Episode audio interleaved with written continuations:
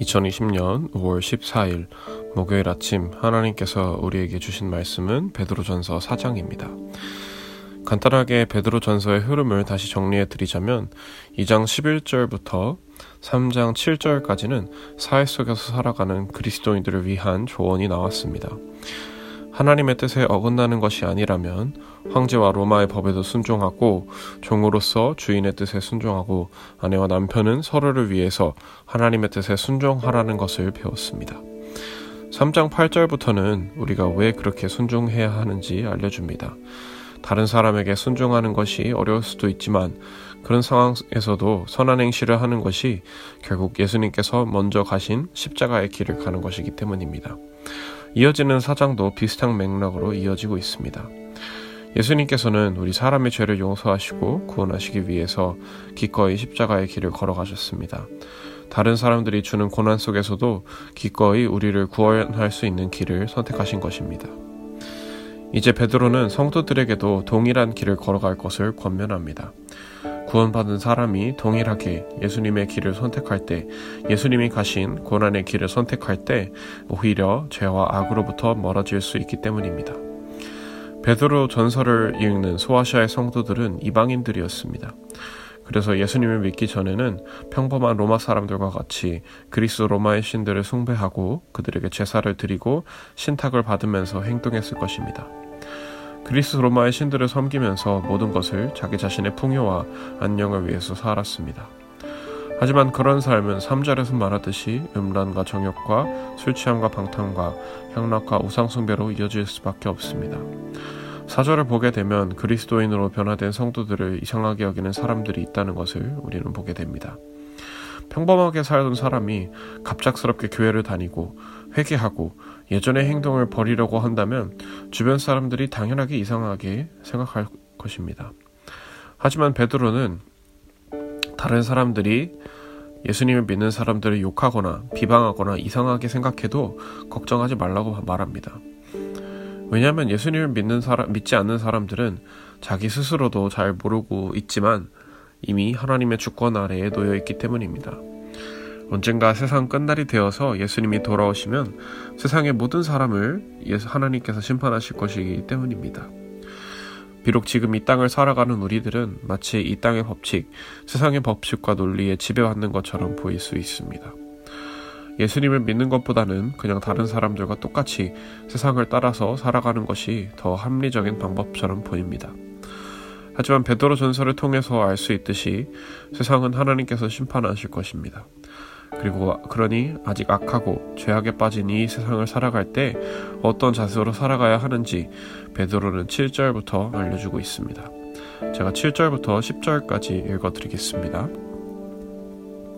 만물의 마지막이 가까이 왔으니 그러므로 너희는 정신을 차리고 근신하여 기도하라. 무엇보다 뜨겁게 서로 사랑할지니 사랑은 허다한 죄를 덮느니라.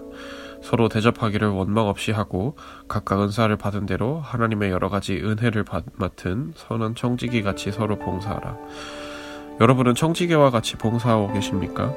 청지기란 마치 땅 주인이 소유한 밭을 대신 맡아서 일구, 일구고 농사를 짓는 소장농과 같은 사람들입니다. 소장농은 주인의 것을 대신 맡아서 밭을 일굽니다. 하나님께서도 마치 땅 주인과 같은 분이십니다. 우리가 다니고 있는 교회들은 모두 하나님의 것입니다.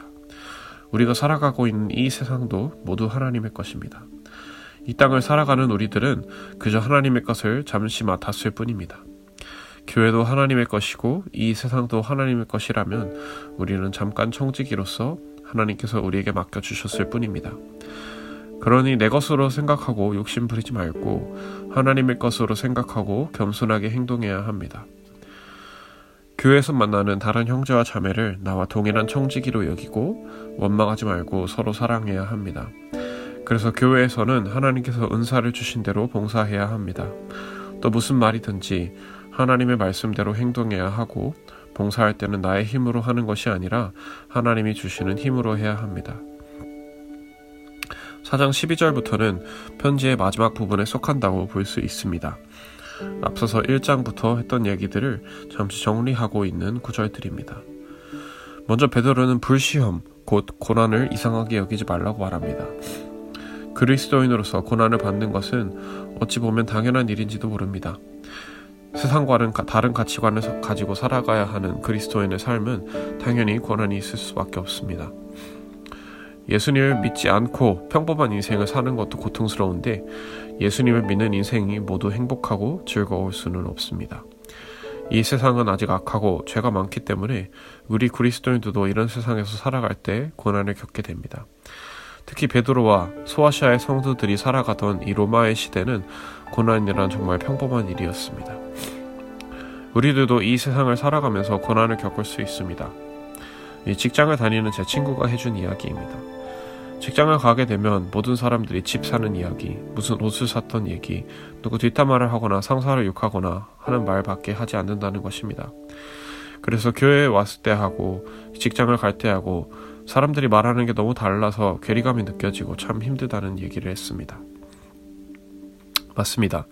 사실 저같이 전도사인 사람들은 그런 성도들이 겪는 고통을 잘 모릅니다. 전도사들은 학교도 신학교에 다니고 예수님을 믿는 사람들 옆에서 살고 있고 교회에 오면 당연히 다 예수님을 믿는 사람들 뿐입니다. 하지만 평범한 직장을 다니고 학교를 다니시는 여러분들이 사는 환경은 너무나 다릅니다. 사역자의 삶들도 참 고통스러울 수 있지만 평범한 직장을 다니고 삶을 살아가는 여러분들도 다른 부분에서 세상과는 너무 가, 다른 가치관을 가지고 살아가야 하기 때문에 얼마든지 고통스러울 수 있습니다. 베드로는 그런 내면의 갈등을 겪는 성도들에게 고난을 이상한 일로 여기지 말라고 말합니다. 이 땅에서는 세상과 다른 모습으로 다른 생각을 가지고 살아가야 하기에 고통스러울 수밖에 없습니다. 하지만 오히려 예수님을 믿는 것으로 인해서 고난을 받게 되면 그리스도의 고난에 함께 참여하게 되는 것입니다. 예수님께서 가셨던 십자가의 길을 우리도 갈 수 있는 것입니다. 힘들고 고통스러운 중에도 예수님의 사랑을 최선을 다해서 실천한다면 우리도 예수님처럼 십자가의 길을 걸어갈 수 있습니다. 그런 기회가 생긴다면 우리는 기꺼이 예수님의 사랑을 실천하는 길을 선택해야 합니다. 그래야 마지막에 예수님이 이 땅에 재림하셔서 하나님께서 온 세상을 심판하실 때 우리도 자랑스럽게 예수님의 십자가의 길을 따르고 살았다는 고백을 할 수 있을 것이기 때문입니다. 그리스도인으로서 으로서 교회를 다니면서 세상 속에서는 직장을 다니는 인생은 고난의 연속입니다. 주중에 열심히 일하다가 또 주말에는 교회를 나와서 사역하는 것도 힘겨울 수 있습니다. 주중에도 여러 가지 일을 하면서 스트레스를 받으면서 살았는데 교회에서도 여러 가지 사역을 하면서 열심히 살아가야 한다는 것이 때로 힘겨울 수 있습니다. 하지만 그 와중에 받는 고난과 어려움은 어찌 보면 피할 수 없는 것입니다. 직장에서 어려움을 겪고 계시더라도 여러분은 여러분 나름대로 예수님의 사랑을 실천하시기 바랍니다. 오히려 하나님께서 그 어려움을 해결할 수 있는 지혜로운 길을 보여주시리라고 생각하고 하나님을 믿고 의지하시기 바랍니다. 직장에서 불의한 일이 있다면 마땅히 목소리를 높여서 불의한 일에 맞설 수 있어야 합니다. 하나님께서 그 불의한 일을 또한 해결해 주실 것이라고 생각하면서 하나님의 정의가 실천될 수 있기를 바라면서 기도하고 하나님의 뜻을 의지하는 것이 어, 바로 하나님의 사랑을 실천하는 길입니다. 그렇게 불의한 일에 맞서서 다른 사람들을 위해서 불의한 일에 맞서는 것 또한 하나님의 사랑을 실천하는 한 가지 방법입니다. 그런 것이 아니라면 다른 사람을 위해서 순종하는 마음으로 사는 것 또한 하나님의 사랑을 실천하는 방법입니다. 그러니 사랑하는 여러분, 혹시 고통스럽고 고난받는 인생을 살아가고 계시다면 예수님께서 우리를 위해서 먼저 고난받으셨다는 사실을 기억하시기 바랍니다. 예수님과 같이 십자가의 길에 동참하면서 이 세상을 살아갈 때 우리도 하나님의 사랑을 세상 속에 드러낼 수 있을 것입니다. 그렇게 하나님의 사랑을 세상 속에 드러내면서 살아갈 때 여러분을 항상 보살피고 사랑하시는 하나님의 사랑을 느끼는 여러분들이 되실 수 있기를 주님의 이름으로 축복합니다.